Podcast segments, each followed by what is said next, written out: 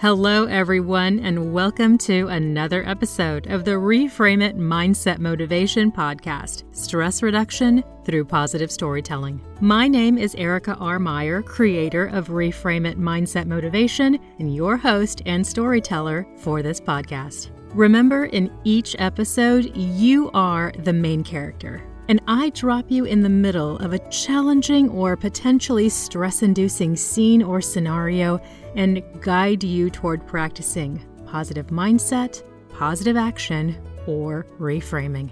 In this episode, we navigate through a very disappointing experience with your local dry cleaner, and today's theme is simple sacrifice. So, without further ado, let's step in to the story. Oh, no, no, no, not this one. Your face cringes.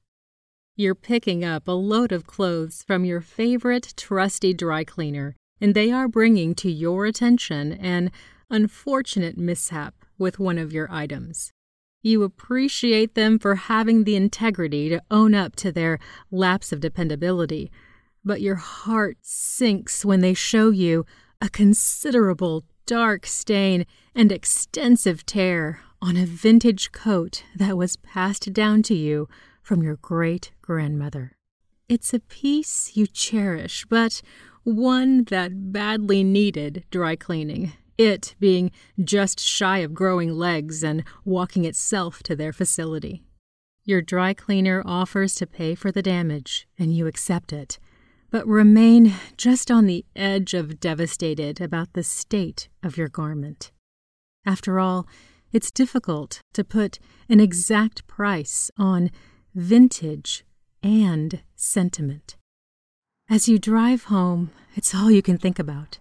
You're kicking yourself for having the coat cleaned, bummed that you were let down by an establishment you had complete faith would do a fine job, as they had every single time before. But accidents happen. You know this. Every business makes mistakes. But oh, how you wish the issue could have shown up on an everyday outfit, something easily replaceable. Should I even attempt to repair it? You think to yourself. The delicate fabrics, silk lining, mink trim, its abstract pattern, all of it would require incredible skill to achieve total restoration. Admittedly, you're also frustrated with yourself for feeling so down about an article of clothing. It feels so trivial, petty. But you take a deep breath, allow yourself to process the disappointment, and choose to give it some more time before deciding how to proceed.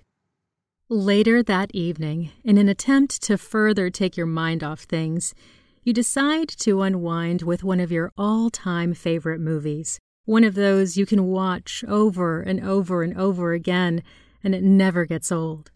Then, during the closing credits, you are inspired to research online one of the actresses from the film, curious as to what she's working on these days. It's during that journey down the so called rabbit hole that you discover the actress's lifelong love of sewing and doll making.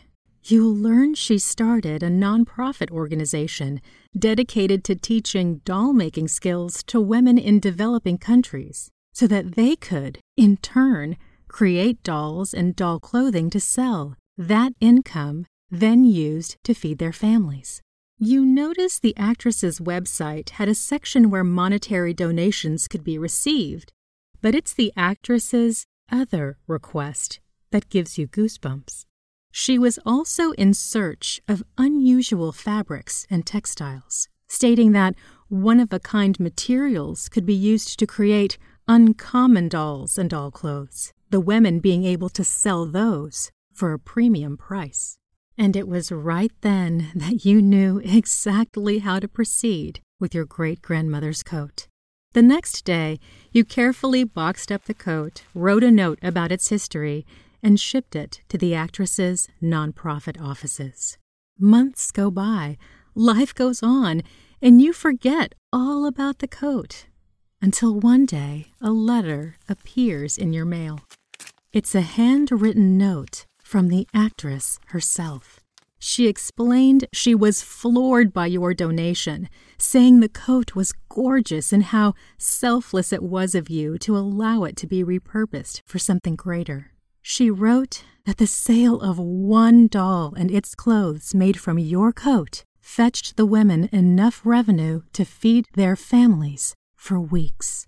No other dolls had ever generated that kind of return, and she said she had to personally send you a note of thanks. Your eyes well with tears as you recap the events.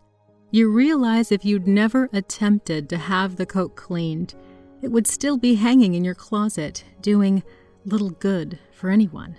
But the damage it sustained served to bring it to the forefront of your mind, served to inspire positive, important action, served to fill the bellies of families on the other side of the world. And that, you think to yourself, is how one determines the value of vintage and sentiment.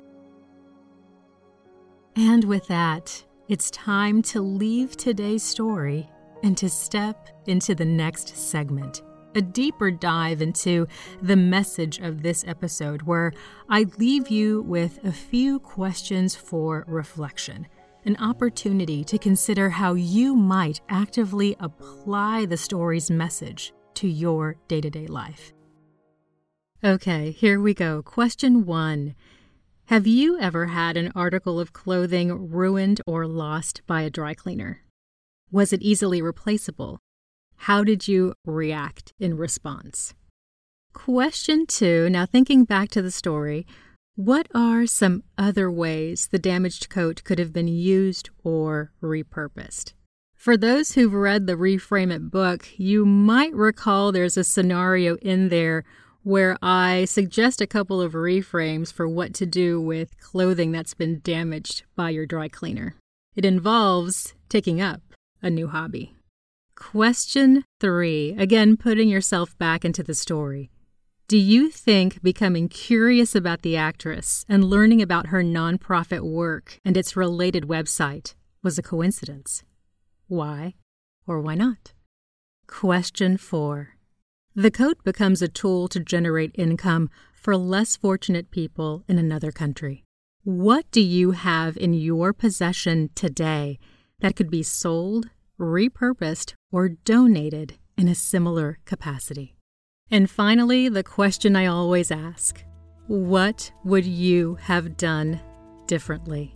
If presented very ruined clothing by your favorite dry cleaner, what different positive action would you have taken? I'll leave you to ponder these questions and thoughts this week. And friends, that fully concludes this week's episode. For more tools for everyday stress reduction, be sure to check out reframeitmindsetmotivation.com. And if you're enjoying the podcast, make sure to subscribe and leave a review. I also always welcome your feedback, either on social media at Erica R. Meyer, or you can email me info at ericarmeyer.com.